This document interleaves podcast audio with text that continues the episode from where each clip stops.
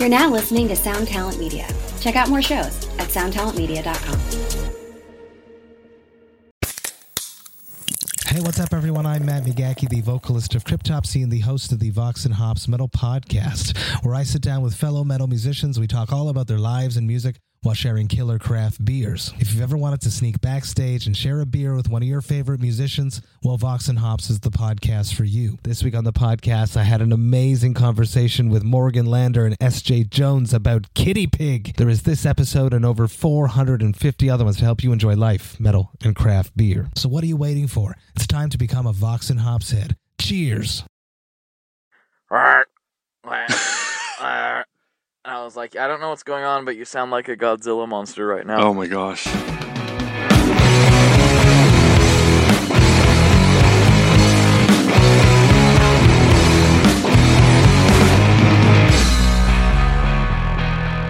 Hey, everybody. Welcome to today's episode of the ToneMob.com podcast, the show about guitar tone and the people behind it.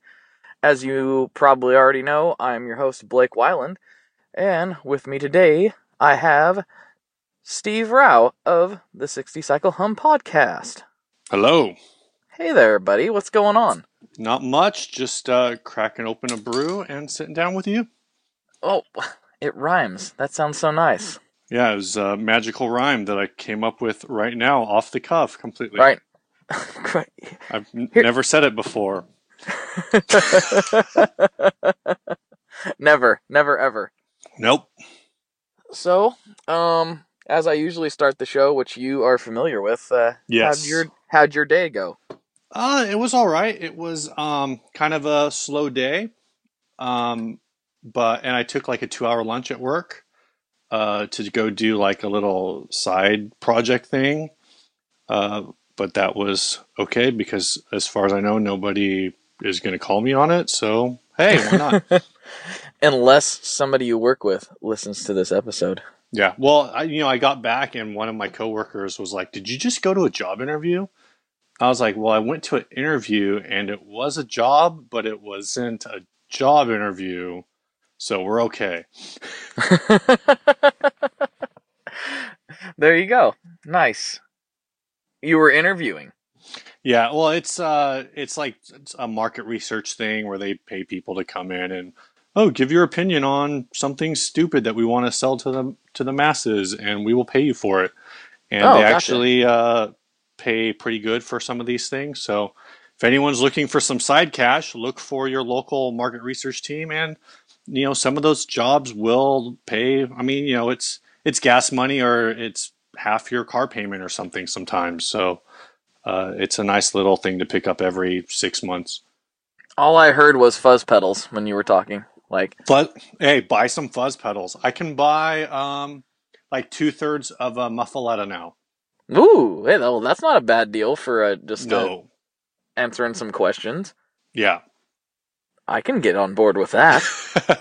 as long as JHS accepts uh, Visa Visa gift cards. I'm pretty sure they do. Well, there we go. I, I in don't know anybody that doesn't. I accept them. See, if you if you want nothing, you can give me Visa gift cards. I'll take them and I'll turn them into JHS muffalettas. there we go. Ah, very nice. Or you could go, or you know what people should do instead? What's that? If they, with their either their um, survey money or their blood transfusion money, or or like blood donate, whatever. You know what I mean? Yeah. Uh, they should go and they should like become part of the 60 Cycle Hum Best Friends Club. Well, I wasn't going to say it, but you know, if you want to get a shirt eventually, uh, you know, you can buy them direct from us, or uh, you know, you can support the podcast. So it's, There you go. uh, it's pretty cool. Nice. Well, you know what? Let's not make the mistake that I made with Ryan, um, which was uh, rambling off on tangents before we actually before we uh, tell people. Um, well, a lot of people have already listened to his episode um, and will know who uh, who you guys are. But maybe there's a new view, a new listener tuning in, and maybe you should tell them what you're all about uh, briefly and what you guys do. Sure. You know, this is why I wanted to go first.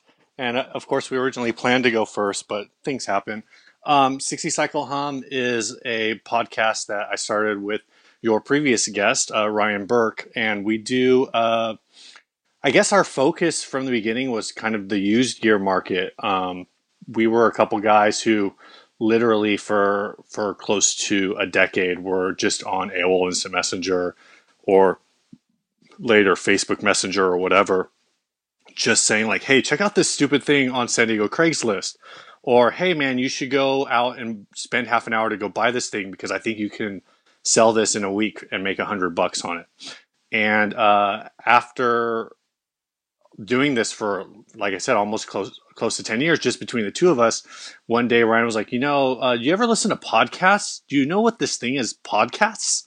I was like, "No, tell me about it." And from there, it kind of just snowballed into, let's try to do something like this for ourselves, where we just take these conversations that we've been having for years and record them and see if anybody cares. right? And apparently, there's a couple few people who cared. Yeah, yeah. There's a there's a few people out there. So it's it's been really insane. We've been doing it for uh, it'll be like two years in January, and at no point when we started were we like, oh yeah, we're definitely like two years in. We're going to be looking back at this saying like, oh yeah, this was a lot of fun. Uh, at the beginning, we were like, let's just record four episodes. And if we get any feedback then maybe we'll do a couple more and and we'll see what happens. And it's just kind of uh, i don't know what normal podcast growth looks like. I've tried to look at it for other topics but the guitar niche is so small that i feel like we're doing okay. Like i feel like when you have people just kind of sending you emails every once in a while that you've never heard of before that you've not seen anywhere that you've promoted yourself and they're like, "Hey, I really love your show." Like that's when I feel like, "Hey, I guess the word's getting out and I guess we're doing something right because these people that we don't have any even like semblance of a personal connection with are listening." Yeah, I I kind of can relate to that because I just had that happen a couple times recently where people, you know, most people and everyone listening for the most part knows that most people find me through Instagram and Right. that was all very intentional on my part. Um, it just seemed like the easiest way to build an audience to launch a show to um, in a way that I could I could understand. Um, there's there's better ways to do it, I'm sure, but it was just a way that I I, I totally got. Um, yeah. And I, I had a guy that I was talking to today, and he was like, "Hey, I, I love your show, um, and because of it, I joined Instagram."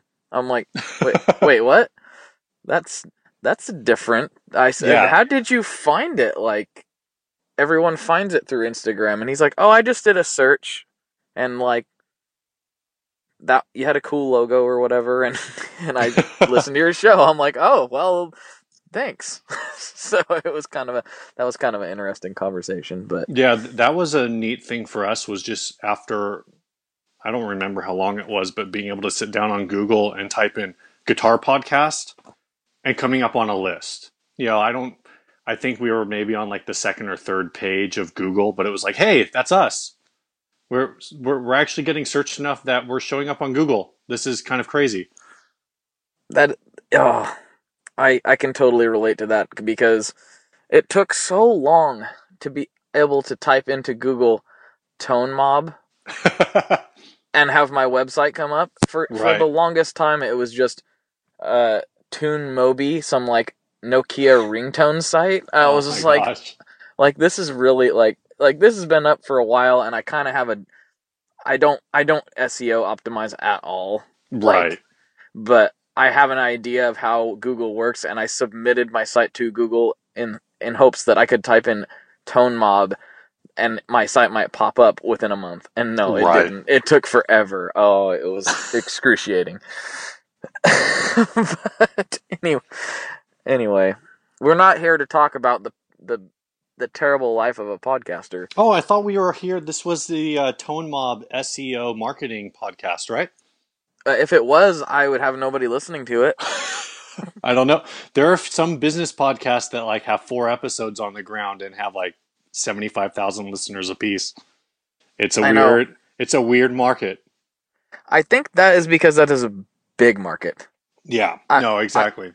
I, I, that's just my my kind of takeaway from it. Like I try to, I I do listen to some of those, and I try to keep into in perspective that like there's a lot more people looking for that, Yeah. and and these guys are probably have done businesses before and knew how to get something like that off the ground. I had to try to keep it in perspective, Sure. Um, yeah. No, it, market size. absolutely. So since we're not talking business, we're talking uh, about guitar gear. Sure. We're gonna we're gonna pretend that we're gonna I'm gonna pretend to try to stay on topic. okay. And, uh, you know, and I will do already my best. I will do my best to derail you over and over again. sounds I mean, good. I mean to also stay on topic. Oh, I'm I'm used to it. I I'm totally you know, you already know. I don't Yeah. have to explain to you what I'm what my show's like. Anyway, uh, um, so you know what you know what's about to hit. Then Yes. Um, I want to know I was your 12. musical backstory. oh, you Uh, were twelve. Okay. um, so I started playing guitar when I was 12 and, um, it's kind of, I, I started and then I stopped, you know, uh, when you're 12 and, well, I'll start with this. Um, my first guitar I got from, it was my grandmother's guitar and she had bought a new one because this guitar was old and the action was high and so she just wanted something new and, and so she has this, um, she bought this like mid nine. I mean, this was 1996, and she bought this uh, Washburn acoustic guitar made in Korea or something, and it played great. I guess. I mean, I don't know. I don't know anything. I'm 12 and I've never played the guitar, and uh, I didn't really grow up in a musical family. My my grandmother played guitar. My aunts were both um, like they sang. Uh, one of my aunts was in like some uh, local kind of like regional country bands uh, in Indiana. Uh, but my dad, no musical background. My mom, no music. Um, so I was like, you know, my idea of being a musician for my personal experience was I knew how to turn a radio on and off, and I knew how to tune from station to station, and that was about it. Um, but we went back to visit family, and I don't really remember how the conversation happens, but we end up taking home my grandmother's uh, guitar. Uh, so I have a 1955, 56, 57, somewhere in there, Harmony Archtone, uh, which is one of their archtop acoustic guitars. And I started playing guitar on that, and it's um, the action's bad. And I was taking guitar lessons from like the city rec center. So it's these group lessons with like 20 other people in it, and we're Mhm. playing we're playing scales or doing like single note runs. Uh, I've got a Ernie Ball instruction book that has me playing, you know, the melody to Sloop John B and Yesterday. And and these are just songs that's like these are classic songs, but when you're 12, you just want to be able to pick up the guitar and strum a chord or two or three and and have it make some sort of sense. right. And, and all I was getting was notes. I I, had, I didn't know what chords were. I didn't know how to make these sounds. Um, I was just, you know, I did three months of this over the summer and, and just ended up frustrated. Uh, so I kind of put it away for a couple years, and I went to a church camp. And church music. This is church music. Uh, now I'm now like 14. This is church music in the in the late 90s, so it's very acoustic guitar driven. I go there, and all the music is acoustic guitars and lots of chords, very, very hooky songs, lots of like simple melodies. And so I get back home from this camp and I'm like, hey, I really like these songs. Uh, I can jump on the internet and like find chords on, I don't even know what websites there were back then. This is like before Ultimate Guitar. I think Ultimate Guitar had existed, but it wasn't huge. Uh, but it was enough that I spent the next six months learning chords and slamming away on this harmony with high action. Now that I was a little older, I was strong enough to over to like work with that. And uh, after that, my parents were like, "Okay, you know, you're you're you've spent the time to figure this out, and you can play like two songs to a level where we're not embarrassed to listen to you play it." uh, so uh, they were like, you know, let's get you another guitar, and then uh, so I got my first um, personal acoustic guitar that was new. Uh, that was a Mitchell from Guitar Center, which was I think a house brand for them. And uh, but it plays great. I actually still play that guitar uh, on a regular basis. Um, and then after that, they bought me a Fender Jagstang, which is kind of a weird electric guitar all around. Yeah. But, you know, it's, uh, I actually told my mom, I said, you know, th- this was 2000, 2001, something like that. And I said, you know, these guitars are worth like 250 bucks on eBay. You know, don't spend too much money. Like, it's my first electric guitar. It's kind of a weird one, whatever. So she goes and she picks it up anyway from like a garage sale for like 200 bucks or like 250. And I was like, oh, it's a little much, but okay, I'll take it. And, Mhm. you know, just go to town. And that was, uh, I played that, I played the crap out of that guitar. I, I basically broke a pickup in that guitar uh, from playing, or at least I thought I did. I, I broke one of the switches. It has those Mustang switches. And when you're, uh, 15, 16 years old and you're, you're trying to be the next punk, pop punk sensation, uh, you know, you smash the crap out of your guitars. And I blew one of those Mustang switches clear, like straight into the body. Uh, so I played with just the neck pickup for a while. But uh, oh no! it's You all just right. smashed like smashed it right through the pick guard. Yeah, so I couldn't I couldn't turn the humbucker on or I couldn't turn it on, but it was okay because it was one of those Fender humbuckers, and back then the Fender humbuckers were garbage anyway, so everything worked out. Fender Fender single coil in the neck, it sounded awesome, and that's all I used. The Jagstang. I'm trying to remember what kind of uh, what kind of single coil are we talking about there? Is it like a Telecaster or a Uh, Stratocaster style a, single s- coil? it's a Strat single. Basically, the um, man. Now, I- now I got to think about this. The original design for the Jagstang was supposed to have um, some DiMarzio pickup uh, humbucker in the bridge, and then a DiMarzio Strat single coil in the neck. And I don't Okay. remember specifically which ones they were, but they were all to like Kurt Cobain specs. He had certain pickups that he liked. They were DiMarzio's. Um, and instead, what you got with with this guitar was were um, Fender made in Japan pickups. So already, like that's the fact that you are putting a Fender humbucker in a guitar at the time is already a strike against it because aside from the wide range humbucker, like Fender just I don't for I don't know why, but they just didn't make good humbuckers. And I've played HSS Strats from the mid '90s, and that humbucker sounds like I don't know, but I don't like it. Um, but the single coil in the neck, like the neck position, has always ended up being my favorite position, at least for single coil guitars.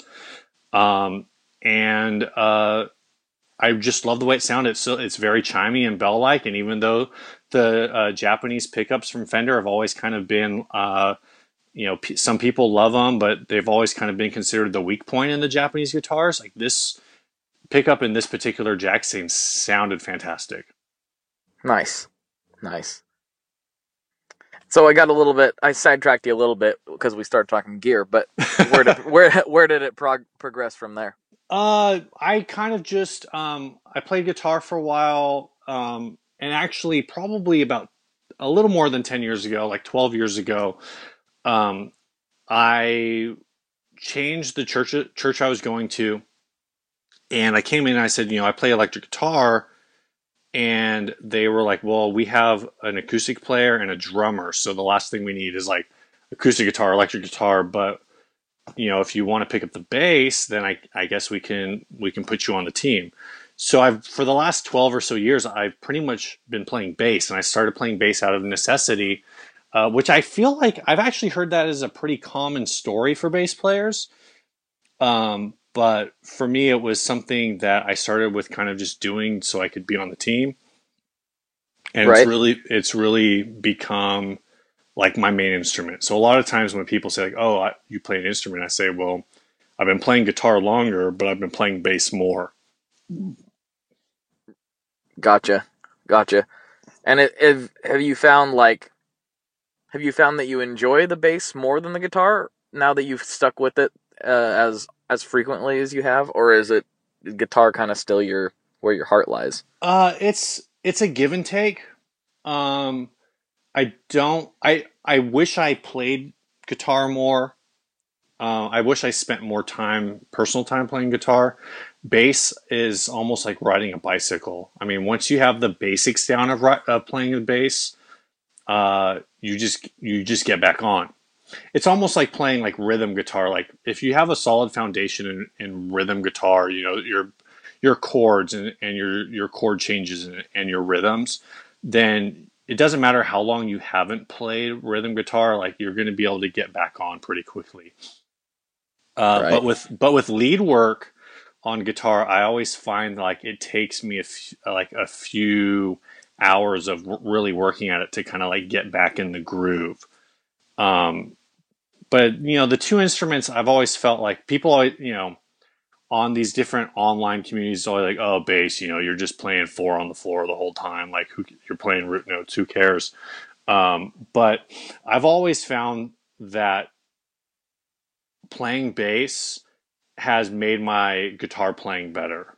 And in turn, like playing guitar has made my bass playing better. And it's melding like kind of the two instruments and thinking about like, all right, I'm playing bass, so I need to make sure I support the rhythm.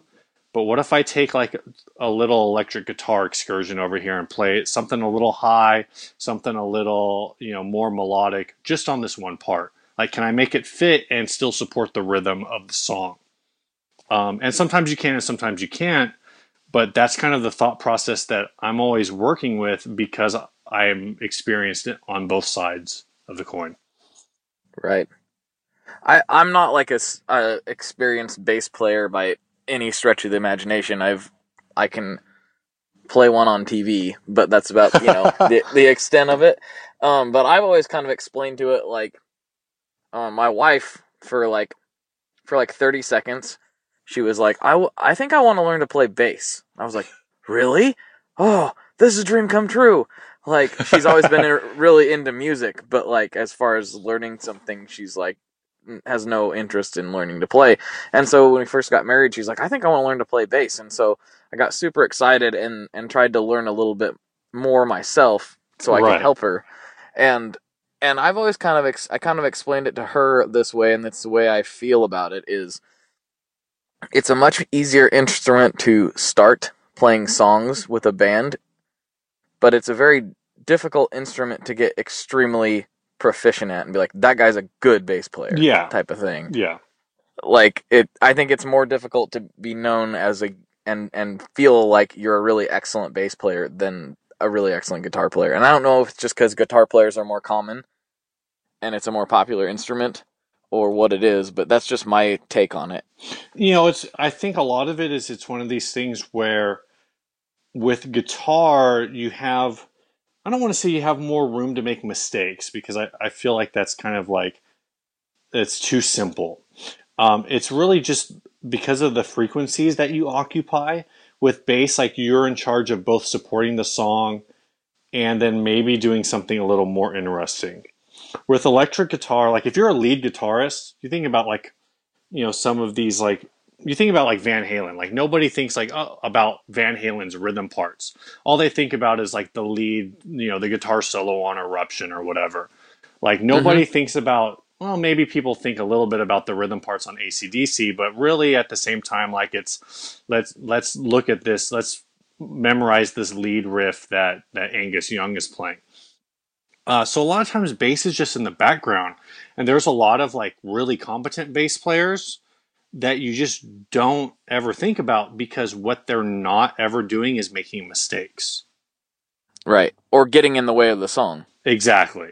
Exactly. Mm-hmm. Whereas, whereas, like, you know, you have plenty of songs where someone says, hey, you know, we're going to take eight me- eight bars here, eight measures, whatever. We're going to take a space here and we're going to put a guitar solo here. But you, you, don't really think of too many songs where you where you know in the songwriting process someone said, "You know what this song really needs? This song needs a bass solo." It, yeah, I totally agree because I can only think of one like bass solo that really sticks out in my mind, and this will probably tell you how old I am, but um, or rather how old I'm not. Is like one of my one of my favorite uh bass solos, one of my favorite songs, and definitely my favorite bass player and bass solo is on Rancid's uh, Maxwell Murder. Uh, so I am see, abs- that makes you 16 in what 1998. Uh, not quite. Not quite. You, you're you're you're not quite. I'm a little. I'm a little bit younger than that. But uh, uh I uh, I just have always loved that song. I still do. yeah, Like I think I think that is like I turn that on. I'm like, ah, this this bass playing here, solo even solo aside, this this bass playing here still don't get old to me. This is gnarly. Like yeah. And when I think oh, go ahead. oh when when I think of like rip my face off bass, that's what I think of. And Sure. I can't think of very many other people that shred the bass that way. I know that there are, and everybody who listens to this that's into prog rock will say, "Well, listen to this and this and this and this." Yeah, But you know, you know what I mean. That's just what comes to my yeah. my head. every um, every Primus fan right now is rolling their eyes. Oh well, that's. I'm sorry, he doesn't slap on that song. I forget. well, and, and you know that's that's so much of of it's kind of interesting with bass is is you kind of have like all these technique changes that that are things that make the bass jump out. Whereas you know with guitar you've got pinch harmonics and you've got tapping and all of these different things. People just think of bass as like oh boom boom boom boom boom boom, but you've got you've got like the guys who who slap all the time, and you there is some tapping on bass, and and these aren't all techniques necessarily that I can or will use. I'm not really a phenomenal bass. I'm not really even. I don't consider myself a good bass player. I just think like, well, I can find the pocket and sit in it. And for ninety five percent of the music out there, uh, being able to find the pocket and sit in it is is what carries the song. And that's the thing that a lot of guitar players who transition to bass struggle with for a long time is locking in with their drums and figuring out how to space out what they're playing like you said earlier to to support everything else that's going on yeah, that makes a lot of sense. Like uh, the bass player in my band, um, he he played guitar kind of like off and on younger, but like for the most part in bands, like he played like you know by himself, acoustic type of things. sure Um, and probably some stuff I don't know about, but like ninety percent of the stuff that I've I know of him doing is bass playing in a band, right and so therefore, um, he does that really well. Right. Um, supports the song and it and and locks in, and then once in a while it's like he does a little noodly doodly something, and it's like ooh ooh what was that? Do that again, like like that was awesome. It's uh it it's uh it's it's just interesting how things come together when you have the right people involved. Um, yeah first mostly I'm talking about songwriting in that in that regard. But yeah so so much of playing in bands and and everything is just finding the right people i mean i've w- the church i'm playing at now and i know i've been like i've i'm mostly a church player i've i've been in two or three different bands uh, I've helped out, like I've met people through just the local music scene where I've like done, you know, two or three guest shows. But for the most part, like I'm a I'm a church guy and I, I play church music, which for the most part is really simple. Um, but the guys on my church team are guys that I've been playing with for 10, 12 years who, you know, every time someone new comes in, goes, they go like, man, I wish, I wish I had like, I wish I could jump in the groove with you guys. Like you guys just have it all. Like you guys just know what, what, what each other is going to play before you even play it. I'm like, well, that's what happens when you play together for a decade. I mean, Mhm. I mean, if people's personalities mesh, you know, everything's just going to come together, and you're going to be able to make music that like just makes people go like, "Geez, that was that was special." Uh, just because you already know what the other person is going to do, you know, two measures before they do it. Right. Yeah, it's a it, and I'm fortunate that way that I have played with uh, most of the same guys for a long time at this point, and we're all just even if we're not playing together, that's who I'm hanging out with on the weekends. Like it's like we're not we're either jamming or we're hanging out talking about gear. Like our wives think we're super nerds, which we kind of are, but like every time we go out to eat, all you guys are talking about is fuzz pedals. I don't care about fuzz pedals. I'm so sorry. They're magical. Gee They whiz. are. They are. I need. Uh, I need more of them in my life. Let's be honest. And I think that that pretty much goes for everyone. I don't know. I can't think of anybody off the top of my head that has enough. Uh, well, you know, some people think they have enough, but it's just because they haven't figured out how to use them yet. Right. Yeah, you gotta have the more. I like J Mascis doesn't even have enough fuzz pedals. Uh, that's just that's just my opinion. Uh, everyone, the the uh, the correct answer for how many fuzz pedals you need is you x equals your current amount of fuzz pedals, and y equals one, and the optimum amount of fuzz pedals is x plus y. exactly. That's just how it is. Yep. Which means How many fuzz? Oh, go ahead. Well, that means I need another one because I only have two. oh, you yeah, you need you need you need to step your fuzz game up. You I, got to. You know, Ryan is really the fuzz obsessed one. Um, I've been more the delay obsessed one. Um, so I've own, I've gone through, you know, not a ton of delay pedals, but uh, I've probably gone through as many delay pedals as he's gone through through fuzz pedals. But I think uh, maybe now's the time for me to start playing more fuzz. I I think so. I mean, oh, don't worry. The same formula applies to delays also. so so you're so you're fine there. That that's one that's an area that I'm I'm lacking in is I'm lacking a little bit of the delay game. Hmm. Uh, I need I need to step that up. I think I only have four. oh, only four? Yeah, I need more. Gotta have more. Yeah, you need to use them all at once. Oh, I I have. Okay, Don't good, worry. good, good. Just making sure. Yeah, don't worry. I've I'm I'm I'm kind of a psycho. Um, one of my favorite things to do is to take um things that shouldn't that you shouldn't stack that many of in one go and do it anyway, just because. So like a couple nights ago, I took uh like a bubble font um big muff Okay. and I ran it into no, excuse me, I'm getting this backwards. I had like a medium gain overdrive. I think it was my uh, sweet honey, and I ran it into my big muff, which is a pretty normal thing for me to do. Right. And then I ran that into the Moleko Chaos, and then I ran that into the Mr. Black, uh, the Black Limited Distortion, and um, it made about as much noise as you would think it would, which was a lot, and uh, there were a lot of square waves involved. It was a, it was quite a face ripper. But I do that kind of stuff all the time, so. I've actually been. Uh, I don't remember where I saw this, um, or who I was listening to. I might have been listening to someone's podcast. I don't remember. It might have been your podcast, actually. Um, the more I think about it, it probably was. I wish I could remember who was uh, the guest, but they suggested running high gain to low gain instead of the opposite. And um, Mm.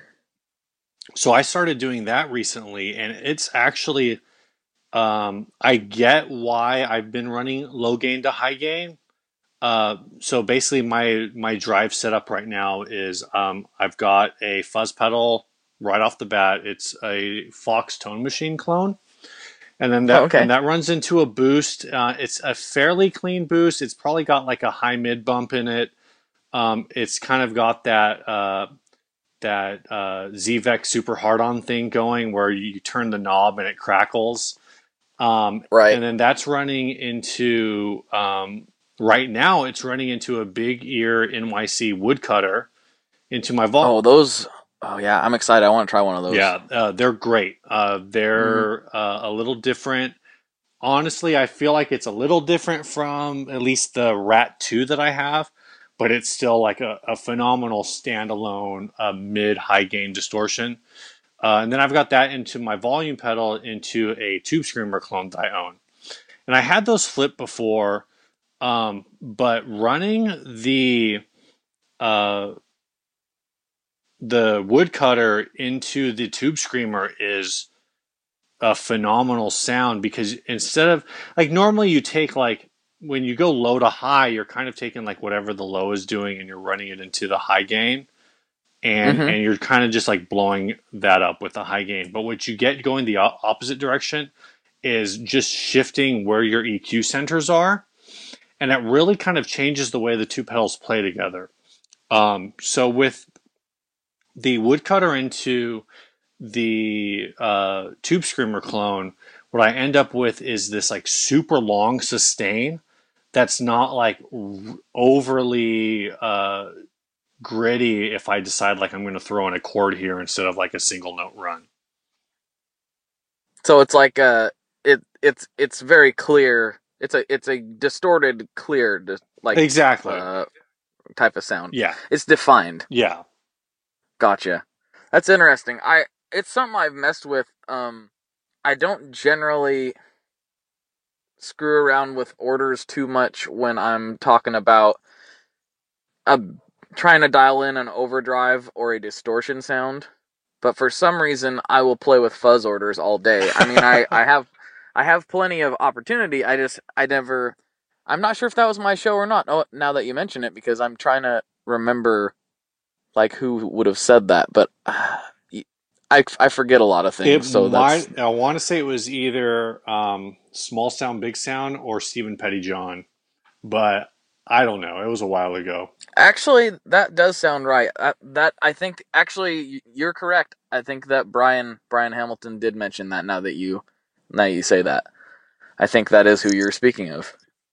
So yeah, that's interesting. That's something I I've I've done, but I don't really remember what the results were. So I'll have to kind of go in there with a more conscious, you know, effort and and see what happens. Yeah, you know, it's it's it's something worth worth a shot. And it's something that we always kind of say over and over again at 60 Cycle Hum is there's no bad tones, there's just wrong tones.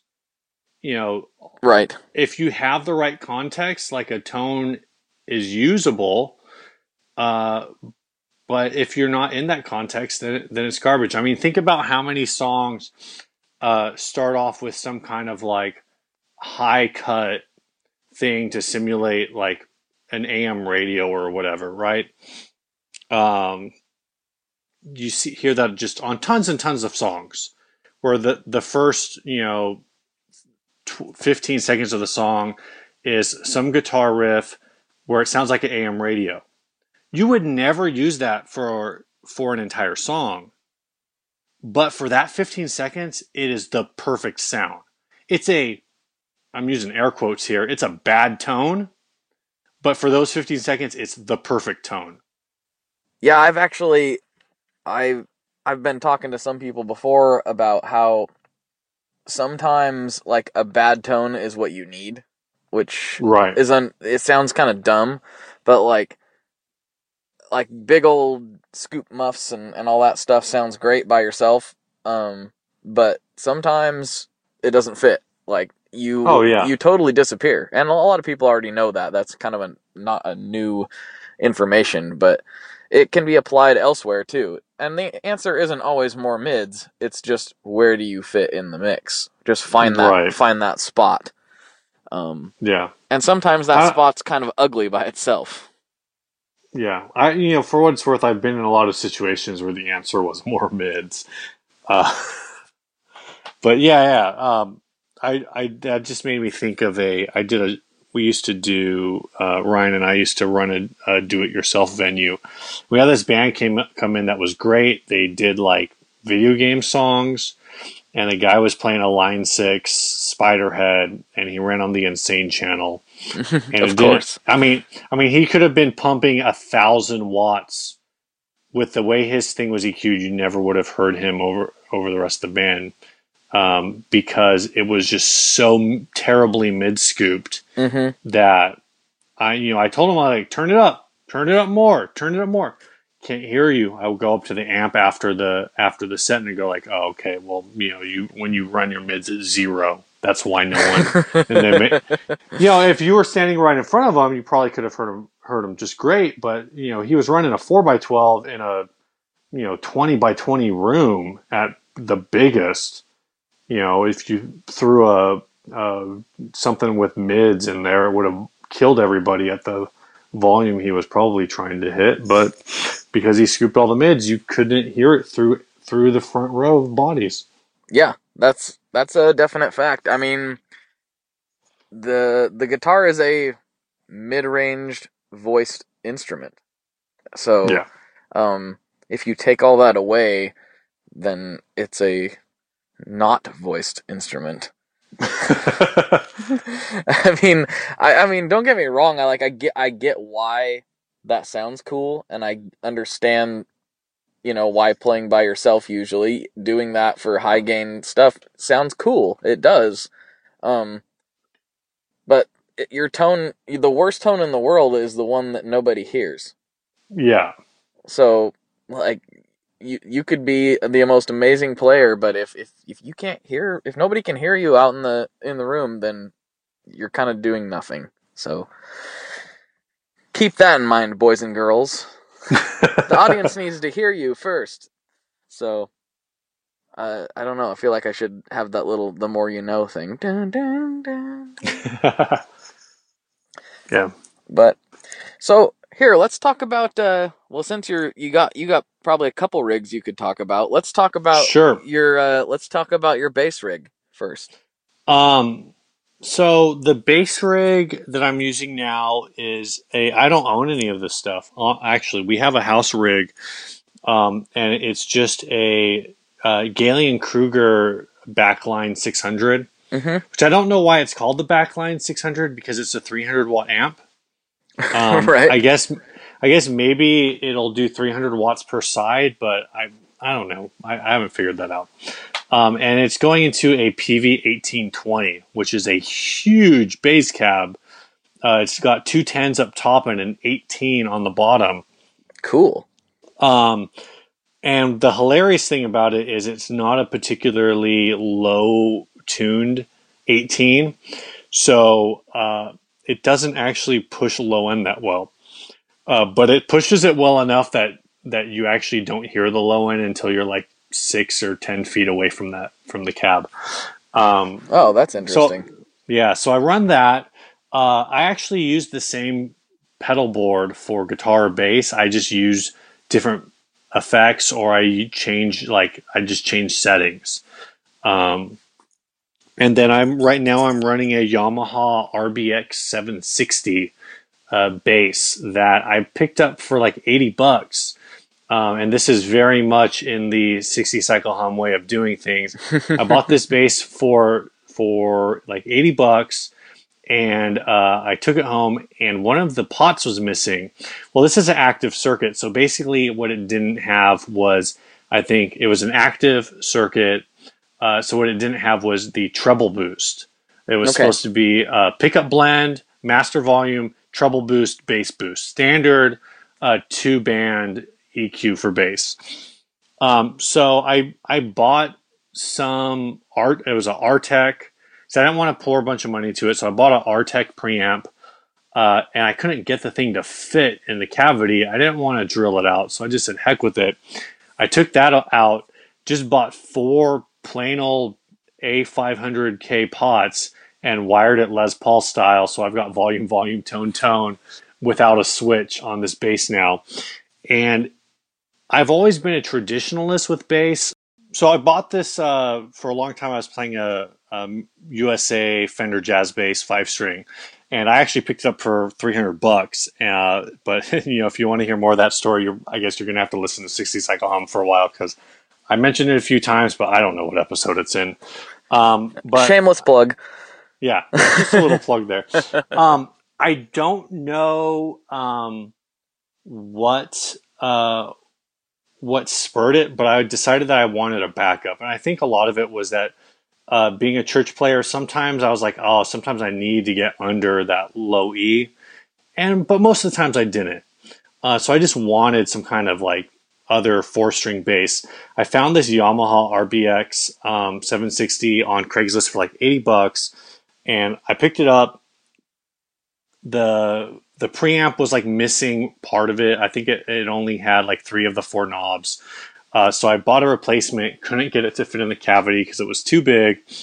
Um, and uh, I ended up just gutting the whole thing and setting it to like Les Paul wiring with volume, volume, tone, tone. Uh, finally, get this thing up, start using it, and it it just played so well that that even though like I had always been kind of against non-traditional looking basses, I just figured like it plays good, it sounds good. I should just use it. So I ended up selling off the jazz bass and and now I'm just using the Yamaha all the time and it's cheap enough that I kind of just leave it at the church and whoever wants to play the bass can come in and borrow it and it's never an issue because if it goes missing like I'm out I don't know 130 bucks Right. not a big deal It'll You be know, I- okay. I- yeah I spend more money on I spent more money on you know my delay pedal pedals, pedals, pedals, Yeah. pedals, pedals. so what? Uh, let's talk about your delays. Why don't, why don't we talk Sure. about those? Um, right now, um, my board, I've got that my drive section I kind of already described. After that tube screamer, I'm running into a, uh Caroline Guitar Company Kilobyte. The Havoc switch on that pedal Yeah. is is the coolest thing I have ever seen on a delay pedal. Uh, the ability to basically say, I don't have to turn a knob to start oscillation. I can just push a button down and it will start oscillating. And in turn, what you can do with that, because it basically becomes like a semi infinite sustain switch that you can sort of play as its own instrument. Um, just because like you can oscillation you just tend to think of like that's a delay pedal going out of control or that's some kind of analog effect going out of control but because it's foot switchable on the kilobyte you now have control mm-hmm. So it, you can start it you can basically actually get it to sit at a at the same oscillation level effectively until your foot falls off um, it's it's really cool uh, I run from that into a Boss DD5. Uh, I've ha- owned the DD5 and the DD7, and I just can't get away from the DD5. Uh, I've used that pedal for so long that it kind of like resi- resides in a special home in my heart. Uh, and I run out of that into a Earthquaker uh, devices Afterneath, Oh yes. their reverberation machine mm-hmm. um, which is just I, I'm still trying to figure out that pedal. It kind of feels like if I don't carry the manual with me, I'm just never going to remember what all the knobs do because it, it's a little crazy. I love that thing. Yeah, it's great. It's a good one. Yeah, you're talking about the uh, the um, kilobyte. I I have uh, not got to try one of those. It's super high on my list because I love the idea, um, and a lot of it is because I have another pedal uh, that do, that has a similar function. And I mean, uh, it, well, it is the same same idea. Uh, the uh, Solid Gold Effects Electroman. Um, Okay, that I've actually um, I didn't contact them just because it's a pedal that's been out for a while, but I was thinking about trying to get one of those because we had a, you know, uh, aside from doing the podcast, we also do uh, YouTube demos, and we had a demo idea that would have been perfect for that pedal, but we kind of just decided to hold off on it because we we figured something new would come along that that we might be able to use it for that was better. But yeah, I saw that uh, delay. I just I don't know a lot about it. that's one of my favorites. Um, I'm a huge fan of that company. I've talked about it before, uh, and um, have been for years. That the the Electroman's super cool because, and I I think this is a very overlooked feature. And I can't remember if I've talked about it before or not, but I think I have. Is delay pedals that have effects loops. Um, Hmm. it's it's got an effects loop in it, so you can run whatever you want, and, Right. And uh, and it only affects the repeats. Yeah. So it's such a good time. Uh, I've used a Digitech Whammy on the repeats. I've used. uh, I I like setting a nice a nice overdrive in there, like super light setting, and then Right. um that causes the they call it the warp switch uh to be much more sensitive. Um Gotcha. and yeah, you get these ridiculous sounds. Like if you like like just like you say, if you you can play it like its own effect, where you step on that and and you have this sustain. So I'll be like, right. I'll use it for like lead work, and then and then it's kind of a mild delay setting, maybe even like slapback, mm-hmm. and then I'll get to something I really want to emphasize and and step on that at the same time and holding it just as that like crazy. Yeah, it's so cool. I love it. Um, and I, I, I guarantee you the kilobytes just as rad because I've, yeah. I, they make great products too. So over at Caroline, so I'm got to get my hands on one of those pretty soon, for sure. So, um, what kind of guitars are you playing then these days? We talked about your bass. Uh, sure. Guitars, I kind of tend to grab things out of the stable at random. Um, it's never like I never think, oh, I've got this set list. What guitars are going to fit it? It's, oh, it's Saturday night. What guitar do I feel like playing tomorrow? Um, my my main guitar is a is a parts Telecaster. I don't know what half the parts in it are. Well, I don't know what the body is. The neck is a SQ serial Squier, so it's about a 1983, 1984 Squier neck. It's got these super jumbo frets on it, uh, which are kind of weird. And then that guitar has a, a Seymour Duncan vintage staggered single coil in the neck. So that's a strat pickup in the neck position of a Telecaster. Mm-hmm. And then a Seymour Duncan, I think uh, it's the SH5, the custom in the bridge position, which is a humbucker. I'm not exactly sure what the humbucker is because it doesn't have the tags on the back anymore. Uh, but I know it, like it's got the Seymour Duncan stamp. It just doesn't have the little sticker that says what model it is. Right. Uh, but I tried. I tried. I did my best to verify. As far as I can tell, it's a SH5. Um, so that's probably my main electric guitar. Um, if I'm not playing that one, I'm probably playing. Well, I mentioned the Jagstang earlier. I don't actually play that one a ton because a 24 inch scale. It's a little funky, and I'm not a huge fan of the dynamic vibrato that Fender made, uh, which is the Mustang vibrato.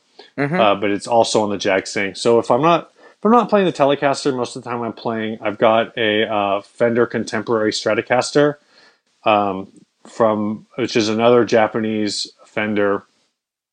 Uh, and it's just your typical Fender. It's actually it's it's from the it's a contemporary standard, but somebody replaced the uh, Schaller bridge that was on it, which is this crazy bridge. Um, they just took it off and replaced it with a six screw vintage style uh, trem. Gotcha. So it, it kind of kills any resale value on it, but also meant that when I bought it, I was able to get that strap for a hundred bucks. The guy just had it off. I, I was in college. I skipped class. I was on I was on Craigslist uh, in between classes, and I saw it, and I said, "Oh, Japanese strap for a hundred bucks. Never going to see that again. Guess I'm not going to class today." Right. so I picked that up. Um, so I'm usually playing one of those two. I've also got a PV Generation uh, from there back when they were making those in the U.S. So it's about a 1989, 1990. It's got the PV noiseless uh, tele like noiseless generation set, which is a kind of a Stratty Telecastery pickup set. That's a fun guitar. Uh, I've got that one for free uh, off of Craigslist. Um, I've got a Epiphone um, Les Paul Jr. with a P90. I brought that guitar to church as a backup and ended up playing it because it's it's an Epiphone. It's a cheap Epiphone it feels like a cheap Epiphone, but the P90 in the bridge position is like that's a magical sound. Mm-hmm. Um, and then I don't know what other I've got a. I think the only other guitar that I haven't mentioned is I've got a Squier Bullet, also made in Japan. So it's the small body uh, Telecaster headstock neck. Uh, that thing is tiny, and I need to do some more testing on it because I think I might need to replace the input jack the input jack's uh, cutting out on you a little bit there. Uh, I plugged a cable into it from a um, let's just say it's uh, a cable.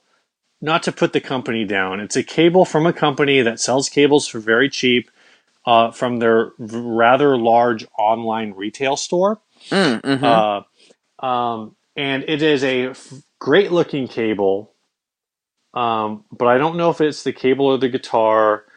Uh, I can tell you that the jack on the guitar is old, old, old. Like it is just this guitar is like I don't know mid 80s. It looks 30 years old. Um, the bo- actually the body and the neck are in great condition, but this jack just looks like garbage. Um, and I plugged this cable into it, and the cable just was shorting out constantly.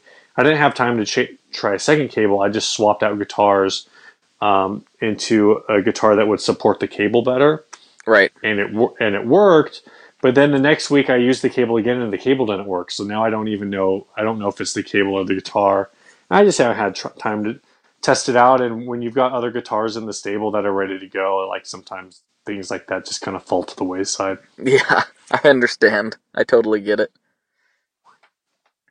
So, you guys, you guys have a really like different, um, and I talked about this with Ryan briefly, but you guys have a really different like kind of idea with with gear than I do in some regards. where you're you guys are always like doing the, uh, the doing the flip thing and, and Right. and and that kind of stuff, and I'm like, sell gear, huh? like uh, like I don't I I I I've told everybody before I've sold one guitar in my life and I regret it. Um it it it it, it was a sweet guitar I didn't really sell it. I tried used it as partial trade for my melody maker, but sure. um and I I actually posted about it today because I found a picture of it may even be the exact same guitar. I, I can't tell, but somebody sold this old Japanese marquee. I bought it at uh I bought it at a shop here in Portland, and it had four pickups, and they were all individually switchable. Oh and- wow. Yeah, and and it had a trem on it, but the arm was missing, and um, it was a short scale, which I wasn't like super fan of.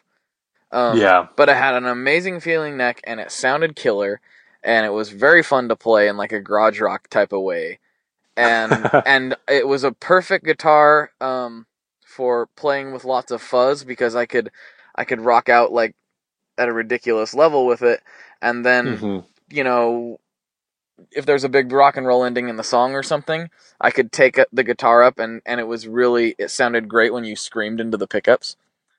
so yeah, I actually, I just remembered I have one of those. This is the guitar that I always forget about. I have a f- guitar that was made in the Philippines, and I haven't set it on fire yet because it's the only guitar that I have with microphonic pickups. Yep.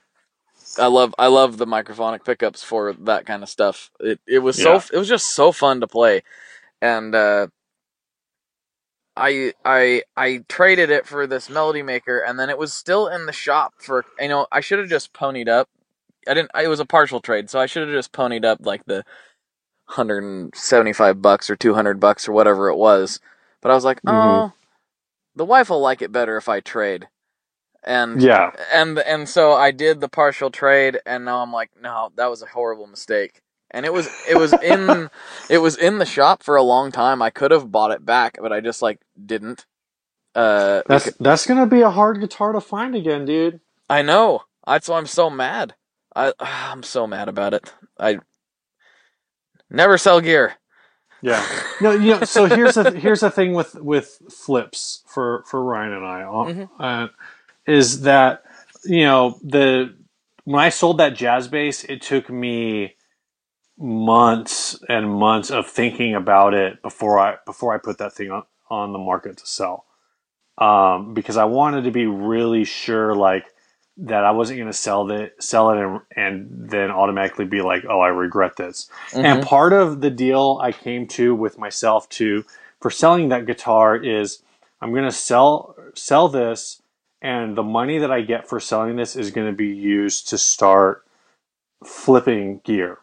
So, uh, you know, uh, in that time like basically what that gave me was I sold that bass for $800 and that was $800 of play money. That wasn't money that like it wasn't I need to sell this bass because I got to I got to pay a bill. It was I'm going to sell this and I'm going to use this money to turn into more gear and or more money depending on how things play out.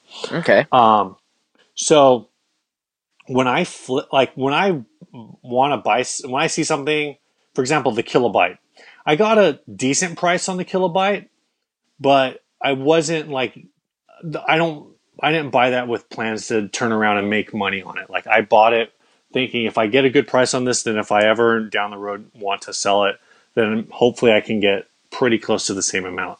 For me, flipping is all about find, seeing something that someone is selling for dirt cheap for whatever reason. Either they don't know what they have, or they know what they have and they just don't think it's worth that much, or they want to sell it fast, or whatever. And buying it, and in a lot of cases, I end up buying a guitar. And the reason the guy's selling it dirt cheap is because it is covered in years of dust.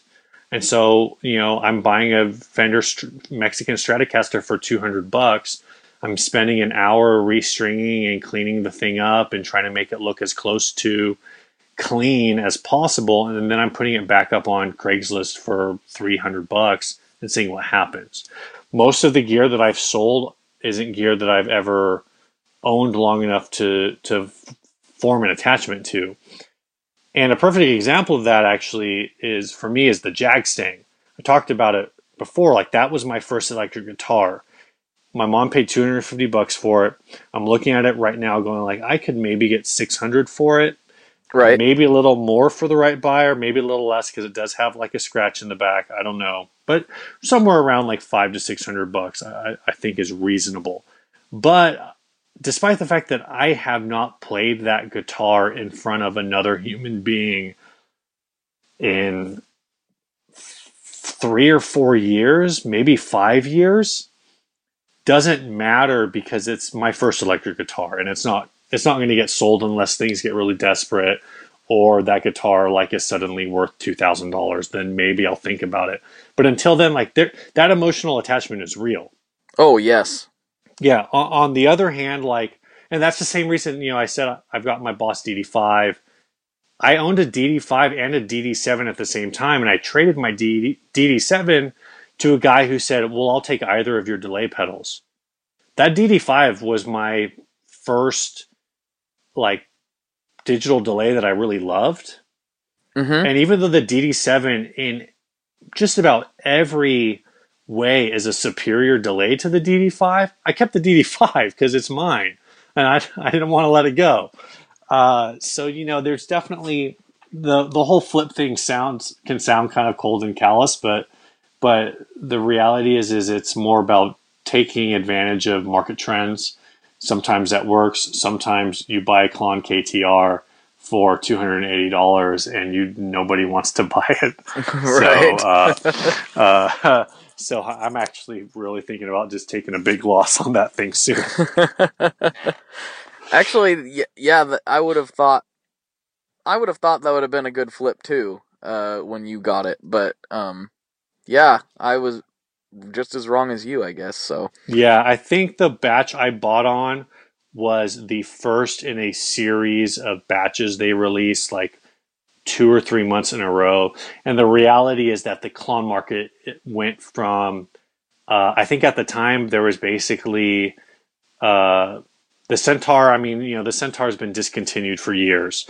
So at the time there was the KTR. Every time there was a release, it, it was released. There was the um, maybe the Oxblood was out at the time from Keeley. There was the J Rocket Archer, and that was about it. Mm-hmm. And shortly after that release, which was in January of this year, um, was when uh, people started dropping KT, uh, dropping Centaur clones left and right. Uh, Mathews released, I think it, Mathews Effects, I think released the Architect. Um, the Soul Food was already actually was already out because the Soul Food was out before uh, Christmas 2014, um, and in the last like 10 months, the market has just become clone saturated. oh yeah, big time. Like huge, huge time. I like know of some more that are coming too, and it's like wow. Yeah, um, yeah. But then again, you know, like I don't, I don't think that's going to be a tough uh, thing to oversaturate. I think I know there's a lot of them, but at this point, it's gonna be it's gonna become pretty much like whose company do you like are into the most? Like, are you a whatever fan you happen to be? Yeah, ex- you know? exactly. And and so you know, I don't. I think there's still some room in that market. Wampler just released the the Tumnus not too Mhm. long ago. Do you know what the date this episode will drop? Um, it's going to be it's going to be a few weeks. I don't have an Okay, exact so- date, but it'll be a so few in a in a few weeks, as long as it's after November seventeenth. I know but what you're about to say. Okay, 'cause did Ryan already talk about it, or did you, are you just in the know? I just I know I just am in the know. Which Okay, is weird, so which is a really weird thing to say. I don't, I'm still Um, new, I'm new to being in the know. yeah, so you know November seventeenth, which I guess if since this is coming out afterwards, um, will be when Mojo Hand drops uh, the Sacred Cow, Yep. which is their clump, which is their uh, clone style pedal. So everyone's getting in this, which is which is great, uh, I think, because it, everyone's got a little different take. Um, of all the ones I've tried, um, with it really is just four: the KTR, the JHS modded Soul Food, the Shelly Pony Boy, and the Mojo Hand. They're all a little different from each other.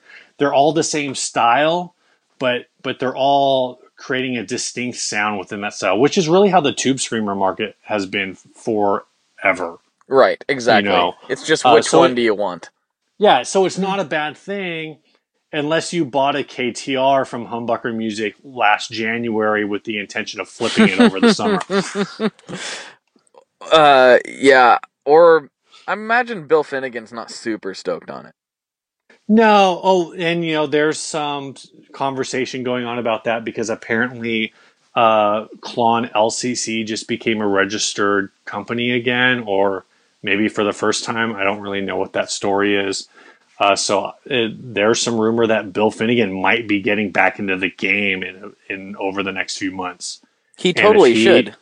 And if he does, it's going to potentially change the game with with uh, guitar effects, uh, at least with analog effects.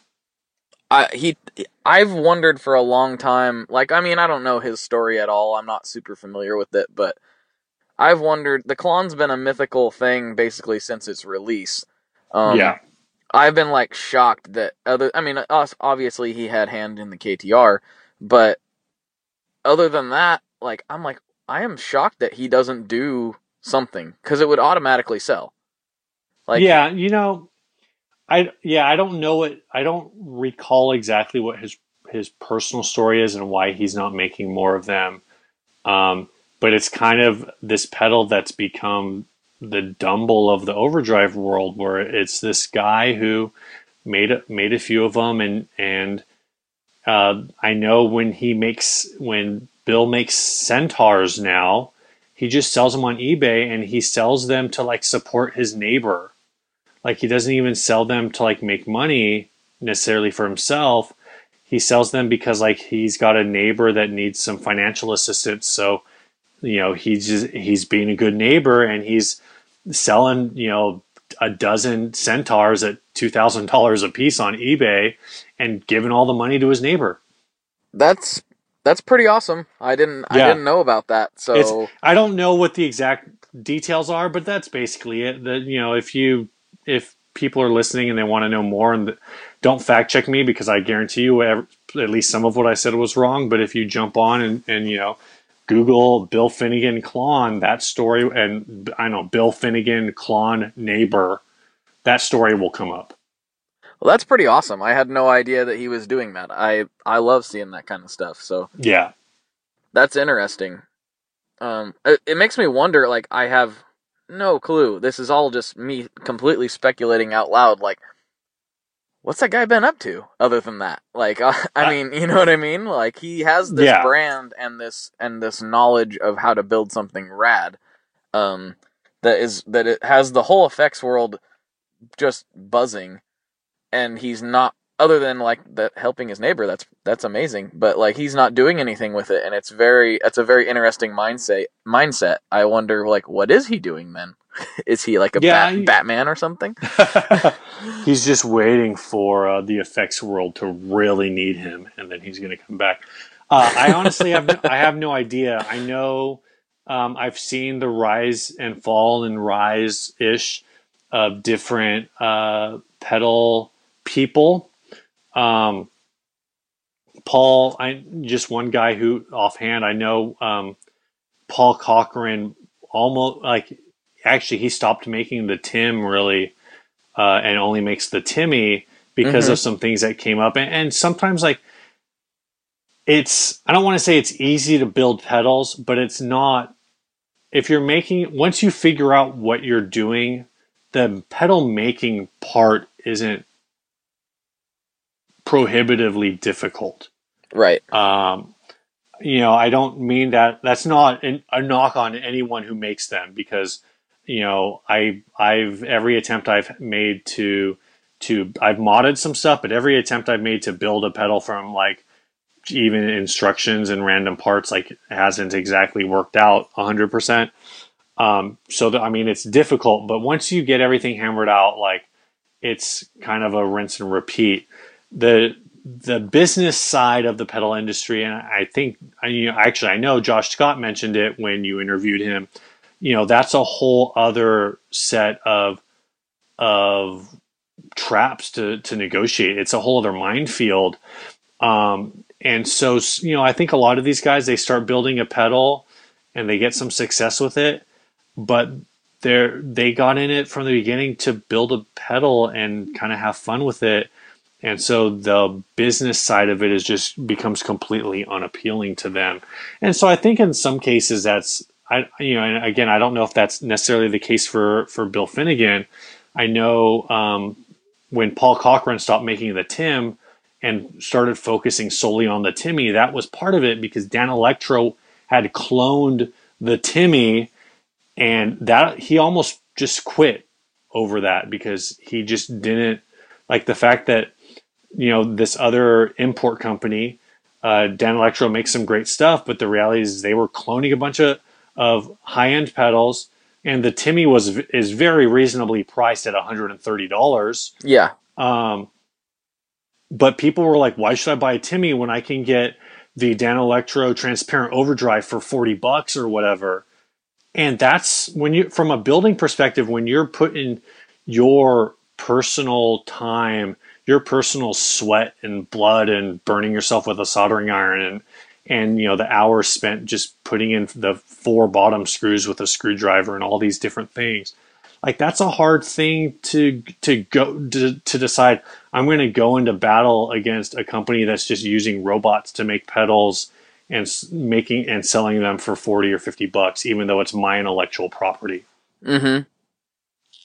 Yeah, I could, I could, I could really understand that being super difficult for some people, and it was interesting when I talked to uh, Brian Wampler. I made a statement that like, well, there can't be anybody successful that you know, in successful in the pedal pedal business that doesn't like the business, and he's like, uh, um, no. He's like, I'm not going to name names, but I know a few that that they started out as a their hobby and their passion, and now they basically hate it. They just do it because Yeah. they have to at this point. Yeah i you know i think i think if you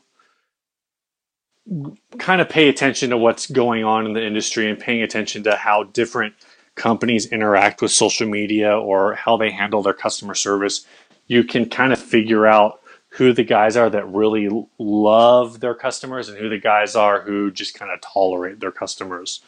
Um, and you know, there and all of these guys, honestly, like at least every single one that I've talked to, they all have times where they're just like, "Why am I doing this?"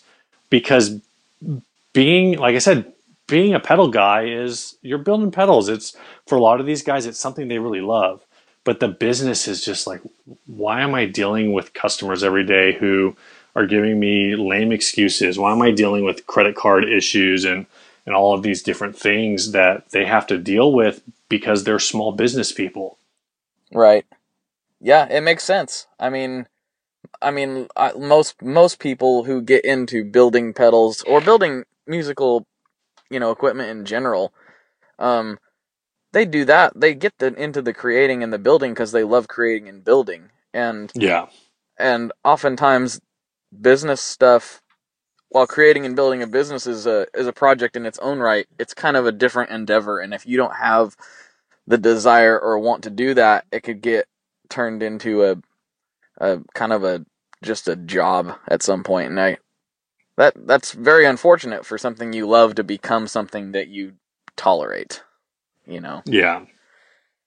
So, well, Steve, you know, you know what I'm about to say.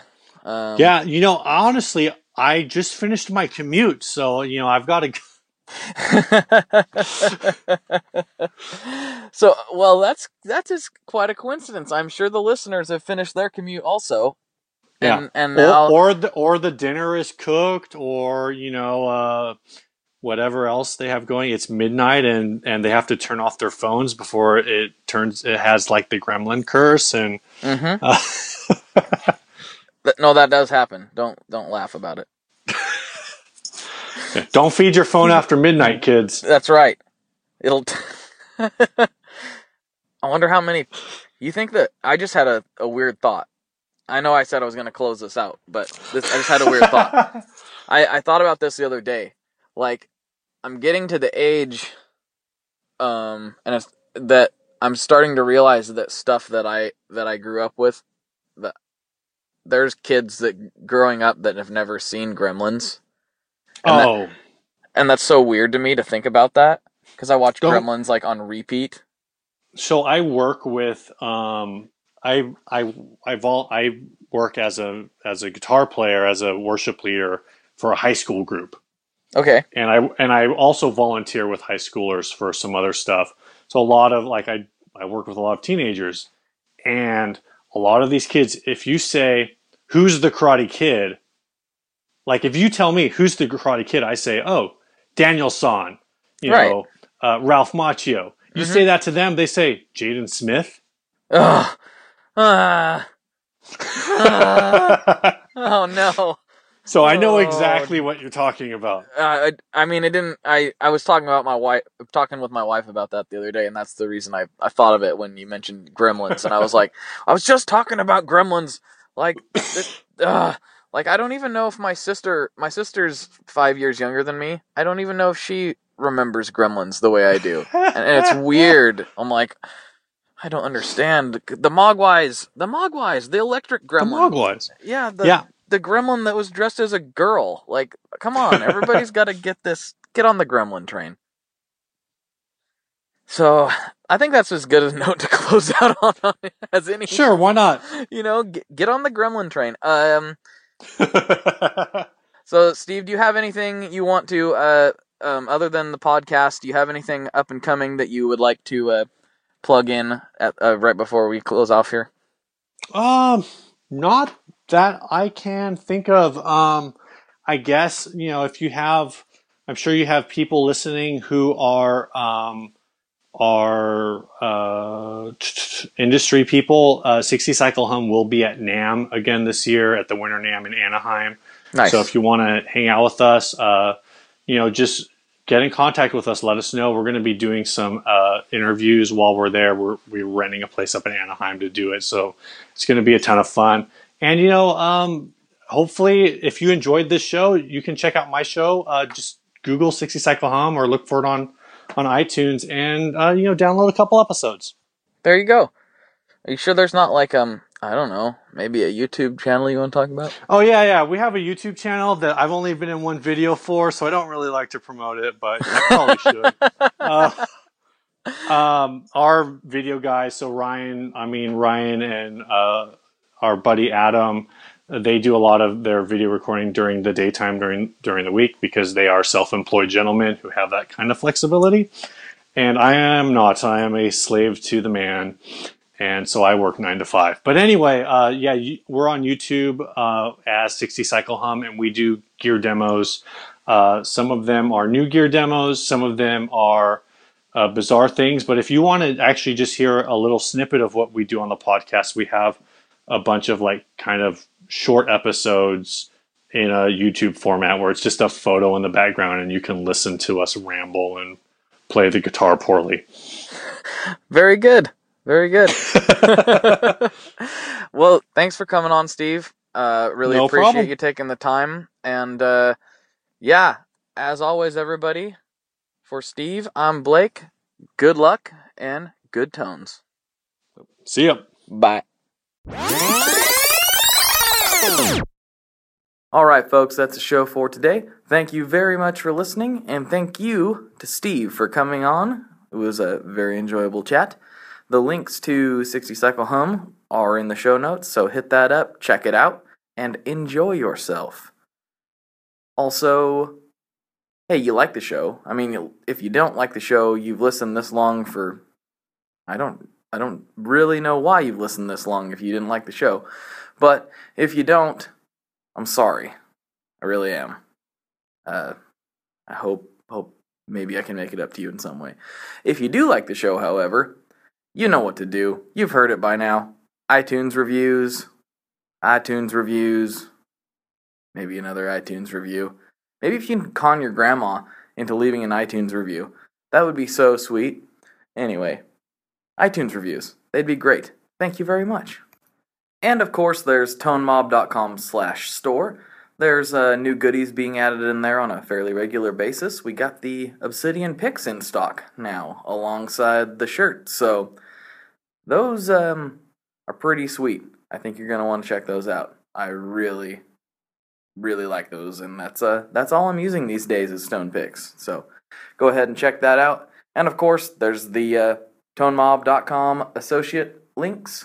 Anybody uh, you choose to buy from in there through that link will uh, give a little back scratch. So thank you very much if you've already done that. And most importantly, thanks for listening. I hope you all have a great week.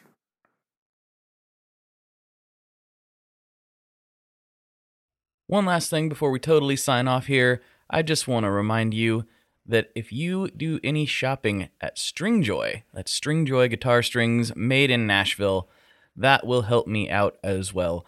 As I've said for years, I'm heavily involved in that company, and I really do think they're making the best products on the market. So if you would like to try custom strings, go to tonemob.com slash stringjoy and check them out today. I seriously, seriously, seriously love what the team down there is doing. I help them out with all kinds of things, and by you supporting them, you are also supporting me as well. And hey, you need some strings, so why not get some custom strings just for your guitar and playing style? Again, the link for that is tonemob.com slash stringjoy, and that will take you right to their website, and you can do all your shopping through there, and that will help everyone involved out. So thank you very much. Talk to you next time. We are brought to you by the wonderful folks at Gun Street Wiring Shop. Yes, Gun Street Wiring Shop. I've talked about them before. I used to say based out of Bend, Oregon, but guess what? Sean moved to my neck of the woods. Sean's in Portland. Sean is awesome and has helped me with a bunch of stuff lately. And if you have wiring needs for your guitar, he can help you too. If you want to get weird with it, he can get weird. If you just need to spruce things up a little bit, there's your guy. He takes all the guesswork out of doing your guitar wiring and he makes it simple and his customer service is top notch, and I can't say enough good things about Gun Street as a company. I really respect Sean and what he's all about, and the product is top notch. I've got three different guitars that now have Gun Street harnesses in them, and I could not be happier. So go to gunstreetwiringshop.com and check them out.